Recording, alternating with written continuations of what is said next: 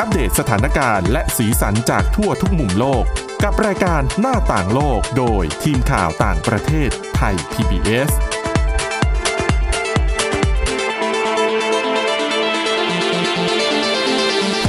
สวัสดีค่ะ ต้อนรับเข้าสู่รายการหน้าต่างโลกนะคะ คุณผู้ฟัง วันนี้ค่ะอยู่กับโต๊ะข่าวต่างประเทศของไทย PBS เช่นเคยนะคะ คนที่มารับหน้าที่วันนี้แน่นอนว่าคือคุณวินิษฐาจิตกรี แล้วก็ดิฉันทิพย์ตะวันเทระนัยพงค์ค่ะ สวัสดีค่ะ สวัสดีค่ะวันนี้นะคะ รายการเรายังคงมีเรื่องราวอัปเดตสถานการณ์ต่างๆนะคะ จากทั่วโลกมาเล่าสู่กันฟังค่ะ และแน่นอนว่า เรื่องที่ไม่พูดถึงไม่ได้ในสัปดาห์นี้ก็เช่นเคยแหละ เรื่องของโควิด -19 รวมไปถึงเรื่องของวัคซีนด้วยนะคะ เรื่องแรกวันนี้ค่ะ เราขอไปกันที่องค์การอนามัยโลกก่อนเลย ค่ะ องค์การอนามัยโลกนะคะ ในสัปดาห์นี้ต้องบอกว่ามีผลงานออกมา หลายอย่างเหมือนกันที่กลายมาเป็นข่าวระดับโลกนะคะ เกี่ยวกับ อืม โควิด ใช่ -19 เรื่องแรกเลยที่ไม่พูดถึงไม่ได้เนี่ยก็คือเรื่องของการที่เขาออกมาประกาศตั้งชื่อ จะเรียกว่าตั้งชื่อได้ไหม บอกแบบนี้ดีกว่าว่าเป็นการประกาศระบบการเรียกชื่อสายพันธุ์ของโควิด -19 ใหม่ คือขอเปลี่ยน ใช่ คือจริงๆ จะบอกว่าขอเปลี่ยนก็ไม่ได้ซะทีเดียว เพราะก่อนหน้านี้เนี่ย เวลาเราเรียกสายพันธุ์ คือเชื้อโควิด -19 ที่มีการกลายพันธุ์ต่างๆ เนี่ย เรามักจะเรียกตามชื่อประเทศที่พบเป็นที่แรก เจอที่ไหนก็นับอย่างนั้นไป เออ ใช่ค่ะ เช่นอะสายพันธุ์อังกฤษก็คือเป็นเชื้อโควิด -19 กลายพันธุ์ที่พบในอังกฤษเป็นที่แรก หรือว่าอะสายพันธุ์อินเดีย สายพันธุ์บราซิล แอฟริกาใต้ต่างๆ นานาแบบนี้นะคะ ซึ่งการเรียกแบบเนี้ยเป็นการเรียกเหมือนกับ เราเรียกกันเองให้เข้าใจง่ายๆอะ แล้วที่สำคัญมันไม่ใช่ว่าระบาดที่ไหนเรียกชื่อที่นั่นด้วยนะ มันคือการแบบไปตรวจเจอที่ไหนก็เรียก ก็เรียกที่นั่นก่อน คือคือที่ไหนไปเจอก่อนเนี่ยก็เรียกชื่อที่นั่นไปเลยอะนะคะ ซึ่งการทำแบบเนี้ยถึงแม้องค์การอนามัยโลกไม่ได้เป็นคนเรียกเองนะ แต่ว่าพอมีการใช้กันอย่างแพร่หลายแน่นอนว่าทำให้คนเนี่ย คือเขาเรียกว่าอะไรอะเหมือนกับเป็นการตรีตาบาป ตีตราบาป สร้างอคติ ใช่ ต่อคนในพื้นที่นั้นๆ คนเชื้อชาตินั้น ใช่ค่ะ แล้วก็อาจจะนำไปสู่เรื่องของความเกลียดชังเพิ่มมากขึ้นก็ได้นะ ๆ ก็เป็นกรณีให้เห็นแล้วเนาะ ใช่ อย่างกรณีที่ชัดเจนที่สุดเลยก็คือ กรณีของโดนัลด์ทรัมป์อดีตประธานาธิบดีสหรัฐอเมริกา ค่ะ ที่ตอนนั้นไปเรียกเชื้อโควิด -19 อ่ะ อืม แรก ๆ เลยนะว่า Chinese virus อู่ฮั่นไวรัสอะไรก็ว่าไป ใช่ ซึ่งก็นำมาสู่เรื่องของอัตรา คือเขาเรียกว่าอะไรอ่ะ การก่ออาชญากรรมที่ที่อยู่บนพื้นฐานของความเกลียดชังคนเอเชีย มีอันนั้นด้วย เพิ่ม นี่ มากขึ้น กังฟลูอะอันนี้แรงมากนะที่ฉันว่า อ๋ออ๋อ มันเหมือนจะตลก ใช่ แต่มันไม่ตลกเลยอะ ใช่ สำหรับคนเอเชียอย่างเราอะเนาะ มีชื่อเรียกต่าง ๆ นานามากมาย ซึ่งก็อ่ะสะท้อนให้เห็นถึงว่าอะคนก็จะเหมือนกับก่อให้เกิดความไม่พอใจความเกลียดชังต่างๆอะนะคะ นั่นเองจึงเป็นที่มาว่าองค์การอนามัยโลกก็เลยอ่ะไหน ๆ ก็ไม่รู้ชื่อเล่น ไม่รู้จะเรียกว่าอะไรกันดี ก็ตั้งให้เรียกกันเลยละกัน โดยเขาบอกว่าระบบใหม่นี้ขององค์การอนามัยโลกนะคะเขาจะใช้ตัวอักษรของกรีก ค่ะ มาเป็นชื่อเรียกแทน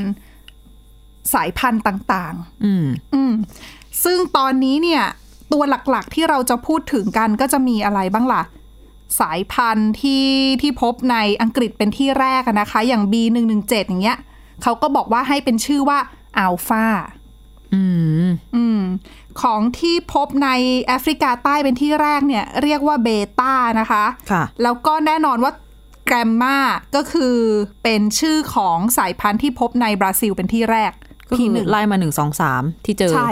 อัลฟาเบต้าแกมมาคือบราซิล ส่วนอินเดียที่กำลังเป็นประเด็นไปทั่วโลก อืม เออเป็นสายพันธุ์ที่น่ากังวลไปทั่วโลกนะ ในหลายพื้นที่เลย ค่ะ ก็คือ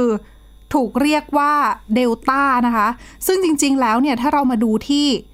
สายพันธุ์ที่พบในอินเดียเป็นที่แรกเนี่ยเขาจะมีสายพันธุ์ย่อย ถ้ายังจำกันได้ ใช่ จะมี B 1 6 1 7 1 2 แล้วก็จุด3มี 3 ตัวด้วยกัน แล้วก็น่าจะมีเพิ่มตามๆมาอีกแหละ ก็เป็นไปได้ แล้วตัวที่เขาบอกว่าที่น่ากังวลที่สุดเนี่ยก็คือเป็นตัวที่เป็นจุดสองอ่ะ อืม อ่าสายพันธุ์นะสายพันธุ์ย่อยนั้นน่ะนะคะ ก็ตั้งชื่อให้เขาว่าเดลต้า ซึ่งตัวนี้ก็คือน่าจะอยู่เบื้องหลังการระบาดที่รุนแรงมาก ๆ ในอินเดีย ใช่รวมไปถึงที่อังกฤษตอนนี้ด้วยอังกฤษก็ประกาศให้สายพันธุ์เจ้าจุดสองตัวเนี้ย B หนึ่งหกหนึ่งเจ็ดจุดสองเนี่ย เป็นสายพันธุ์ที่น่ากังวลเหมือนกัน ค่ะ ก็เป็นต้นตอแหละส่วนหนึ่งของการแพร่ระบาดหนักๆ รวมไปถึงที่ออสเตรเลียด้วยตอนนี้ที่เพิ่งรัฐบาลเพิ่งประกาศขยายมาตรการปิดเมืองไปเดิมเนี่ยใช้ 7 วัน ขยายเพิ่มไปอีก เพราะว่าคุมสถานการณ์การแพร่ระบาดเจ้าเชื้อตัวนี้แหละ ค่ะ อืมก็นะคะ ขององค์การอนามัยโลกตอนนี้มีสายพันธุ์ที่น่ากังวลเนี่ยสี่ตัวด้วยกันอย่างที่บอกไป ก็คืออถ้าเรียกตามอักษรกรีกนะคืออัลฟาเบต้าแกมมาเดลต้าก็คือมีอังกฤษ แอฟริกาใต้ บราซิล แล้วก็อินเดียที่เป็นตัวจุดสอง เนี่ยเรายังต้องคงเรายังคงจะต้องอธิบายการเรียกชื่อแบบนี้อยู่เพราะขนาด เราไม่ชินไง คือดิฉันเชื่อว่าคนไทยที่ไม่ได้คุ้นชินกับอักษรกรีกนี่เรียนสายภาษามายังไม่คุ้น คือมันได้เรียนบ้างในตัวแบบวิชาพื้นฐานที่เขา อืม เท้าความไปถึง ใช่ ภาษา แต่ว่าดิฉันไม่แน่ใจว่าถ้าคนที่เรียนมหาวิทยาลัยมาแบบทางด้านสายวิทย์ ที่มันมีพวกแบบโอเมก้าเบต้าโน่นนี่นั่นที่อยู่ในสูตรในอย่างเงี้ย อืม ดิฉันไม่แน่ใจว่าจะคุ้นกันอยู่แล้วหรือเปล่า อืมแต่ก็ แต่เท่าที่คุยกับ ลำา เพื่อนพๆสมควรนะ ใช่หลายคนก็คือ แล้วก็เราสังเกตในข่าวเนี่ยเขาก็ยังคงจะต้องเขียน อืม ชื่อพร้อมกับคำขยายต่อไปให้รู้ด้วยว่ามันพบครั้งแรกที่ไหนอะเนาะ ไม่งั้นเดี๋ยวจะยิ่งสับสนนะคะเรียกผิดเรียก งง ถูก ไปหมด ใช่ แล้วคือตัวอักษรกรีกเนี่ย ต้องบอกว่ามี 24 ตัว เท่านั้น หลายคนก็ตั้งคำถามว่า อักษรกรีกมี 24 ตัวแล้วเกิดเชื้อกลายพันธุ์เนี่ย มีสายพันธุ์มากกว่า 24 สายพันธุ์เนี่ยทำยังไง คือต้องบอกแบบนี้ก่อนว่าระบบเนี้ย องค์การอนามัยโลกออกประกาศออกมาใช้เนี่ย เพื่อใช้เรียกเฉพาะเชื้อโควิด -19 ที่เป็นสายพันธุ์ที่น่ากังวลกับ อ๋อ สายพันธุ์ที่น่าสนใจเท่านั้นนะคะ คือ VOC ก็คือ variants of concern ก็คือสายพันธุ์ที่น่ากังวลกับ variants of interest ก็คือสายพันธุ์ที่น่าสนใจเนี่ย ก็คือมีแค่สองสองประเภทนี้เท่านั้น เพราะว่าจริงๆ เนี่ยโควิด -19 เขามีการกลายพันธุ์เยอะมาก แต่ถ้าเป็นกลายพันธุ์แล้วไม่ได้น่าเป็นห่วงอะไรเท่าไหร่ องค์การอนามัยโลกไม่ได้ขึ้นบัญชีเนี่ยเขาก็ไม่ได้ตั้งชื่อให้ แต่ถึงแม้จะตั้งแค่ VOC กับ VOI เท่านั้นเนี่ย แต่ต้องบอกว่าตัวเนี่ยตัวตัวสายพันธุ์อะที่ขึ้น จำนวน เออขึ้นรายขึ้นบัญชีแล้วเนี่ยมันก็เยอะอยู่นะ แล้วมันมันต้องมีเพิ่มอีกแหละ ใช่ อย่างตัวสายพันธุ์อินเดียที่บอกไปก่อนหน้านี้ว่าถ้าเป็นตัวจุดสองเนี่ยเรียกว่าเดลต้าถูกไหมคะ ค่ะ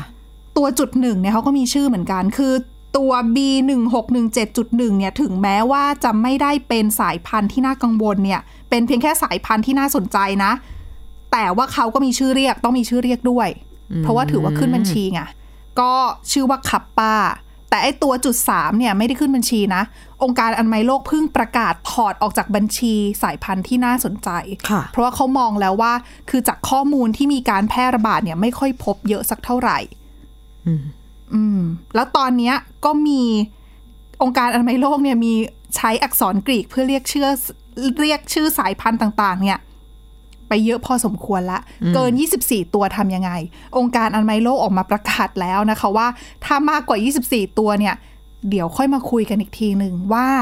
จะตั้งระบบไหนขึ้นมาใช้เรียกแทน เนี่ยแหละนะ แต่ดิฉันก็กลัวนะว่าพอเปลี่ยนใหม่ตอนนั้นอีกอะจะไม่ยิ่งงงเหรอ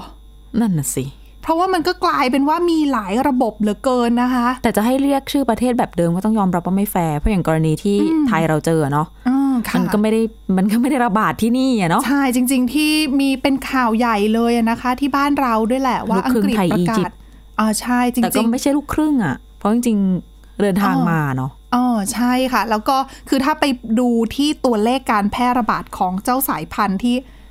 สี่ดิฉันจำชื่อไม่ได้สี่สามหกสามมั้งคะ จำรหัสไม่ได้ เออไม่ชัวร์จริง อัน ๆ นี้ก็เป็นระบบที่ สร้างความ อ่า สับสน ซึ่ง เช่นกัน ระบบที่เป็นชื่อเรียก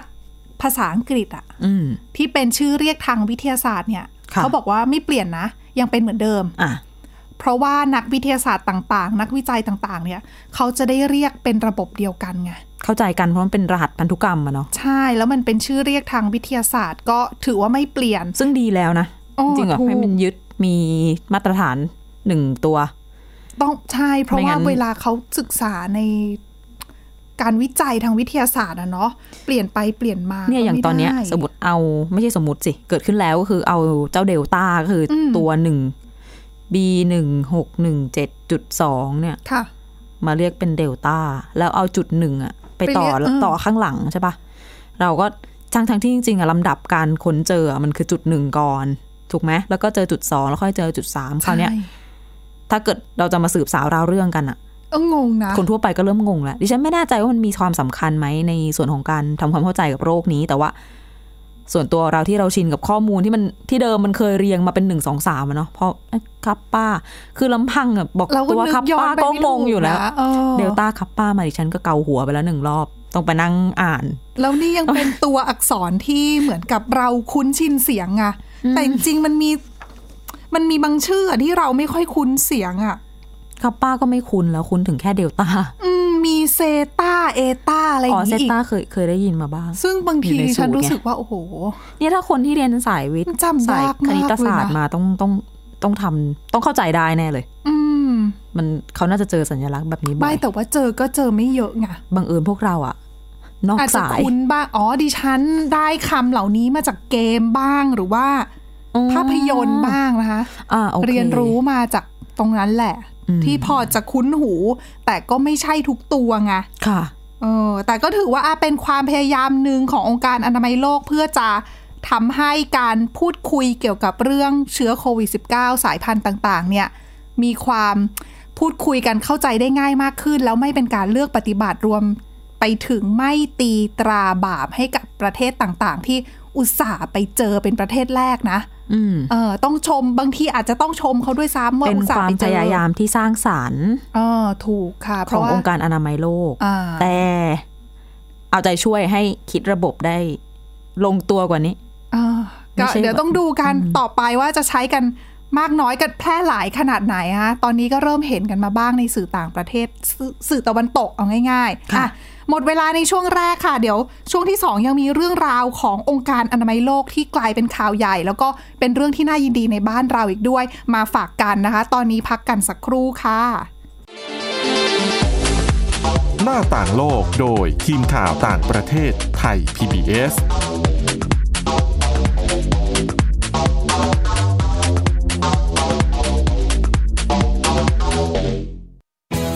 ไทย PBS d i g i ดิจิ Radio Infotainment for All สถานีวิทยุดิจิทัล จากไทย PBS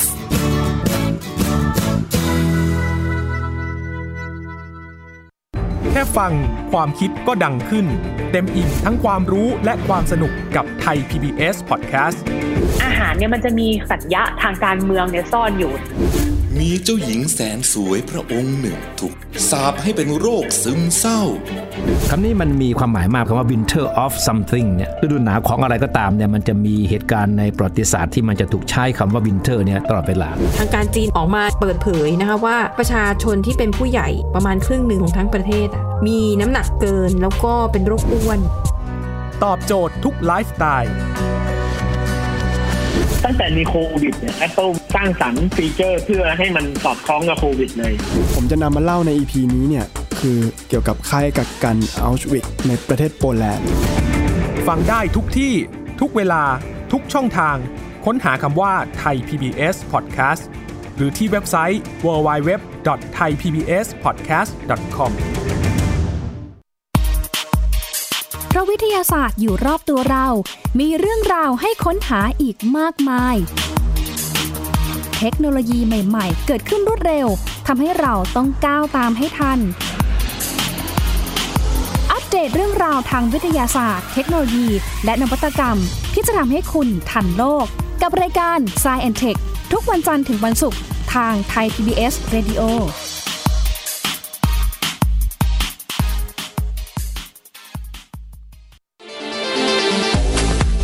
หน้าต่างโลกโดยทีมข่าวต่างประเทศไทย PBS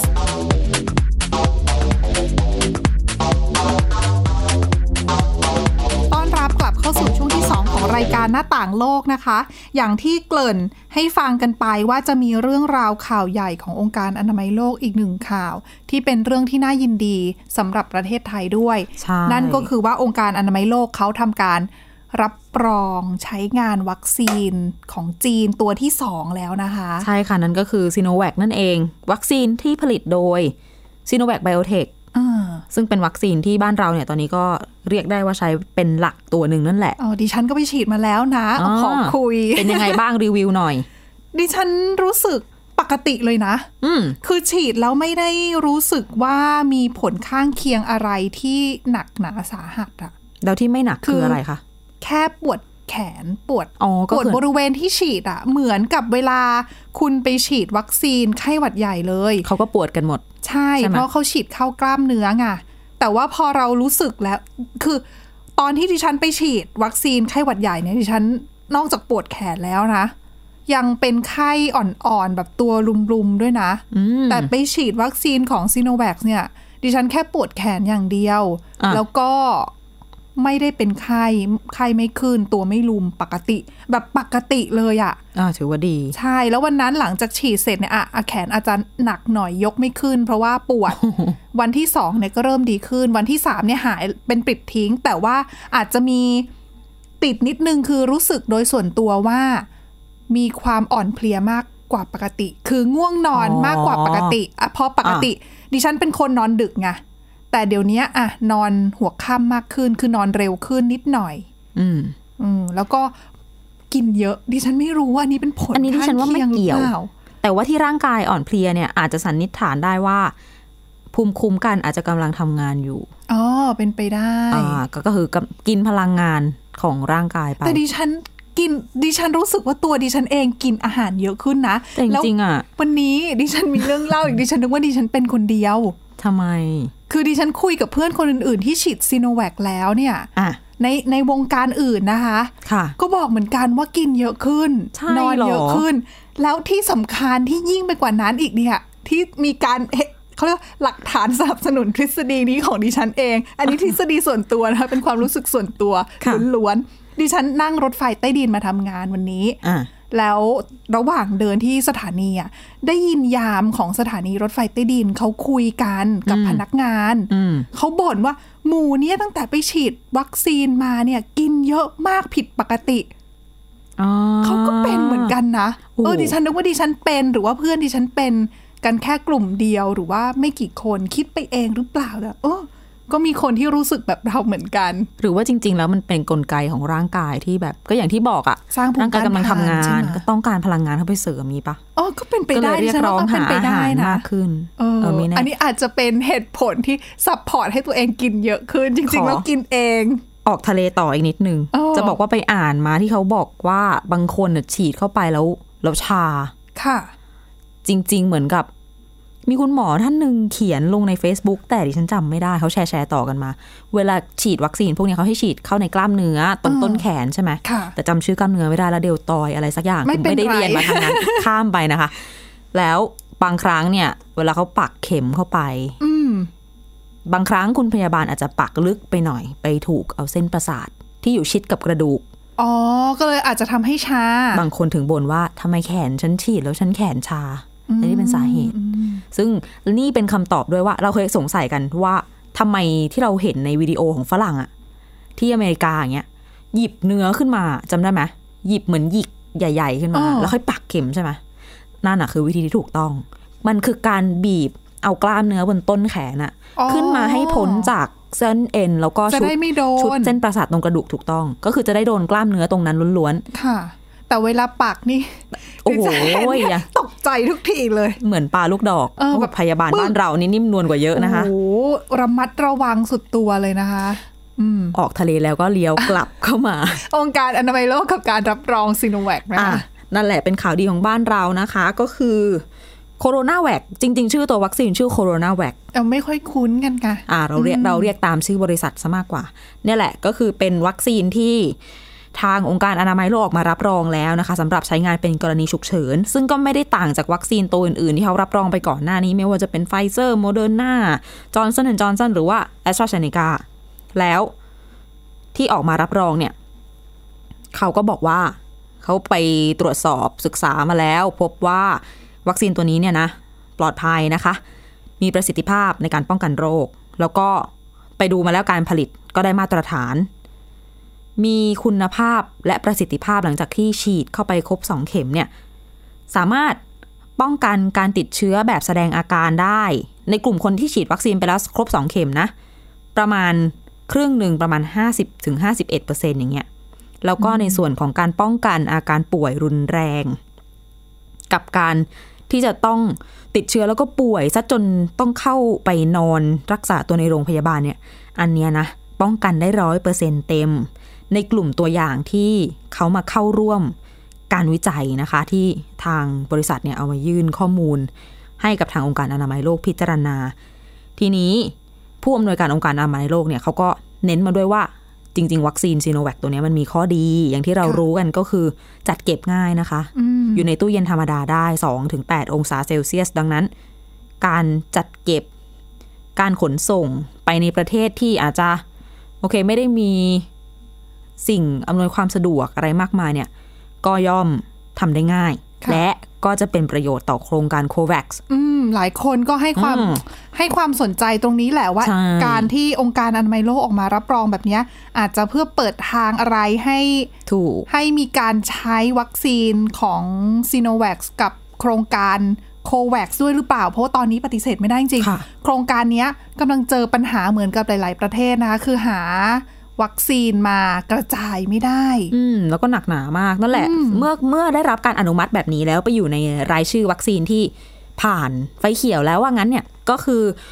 โควัคก็จะสามารถสั่งซื้อวัคซีนจากจากจีนได้นะคะ เพื่อเอาไปให้ประเทศต่างๆ ที่ยังขาดแคลน ค่ะ อยู่ ก็ ที ถือ นี้ ว่า อืม อืมถือว่าช่วยสถานการณ์กรณีหาวัคซีนของแอสตราเซเนกาไม่ได้ ใช่ อินเดียก็นะแบนส่งออกกันไปยาวๆนะ ก็เจอปัญหาเดียวกันไปนะคะ แต่เรื่องของซีโนแวคยังมีอีกเรื่องหนึ่งก็คือมีผลการทดสอบที่น่าสนใจก็คือการใช้งานในกลุ่มผู้สูงอายุ อืม เออ อันนี้เป็นประเด็นที่อ่ะอย่างหลายประเทศก็ถกเถียงกันแหละว่า เออ เขาก็ใช้ a s t r a z เซ e c a ในคนที่อายุ 60 ปีขึ้นไป ใช่ไหม แล้วก็ คือหลายๆ คนก็บอกว่าอยากจะให้ใช้แอสตราเซเนกาเนี่ย กับผู้สูงอายุ อืม ซะมากกว่า เพราะว่าอะอย่างหลาย ๆ ประเทศเนี่ยก็ก็ไม่ค่อยแนะนำให้คนอายุต่ำกว่า 40 ฉีดสักเท่าไหร่ เหมือนก่อนห เพ น้า ราะว่า นี้ เขา ก็ ก็กลัวเรื่องของ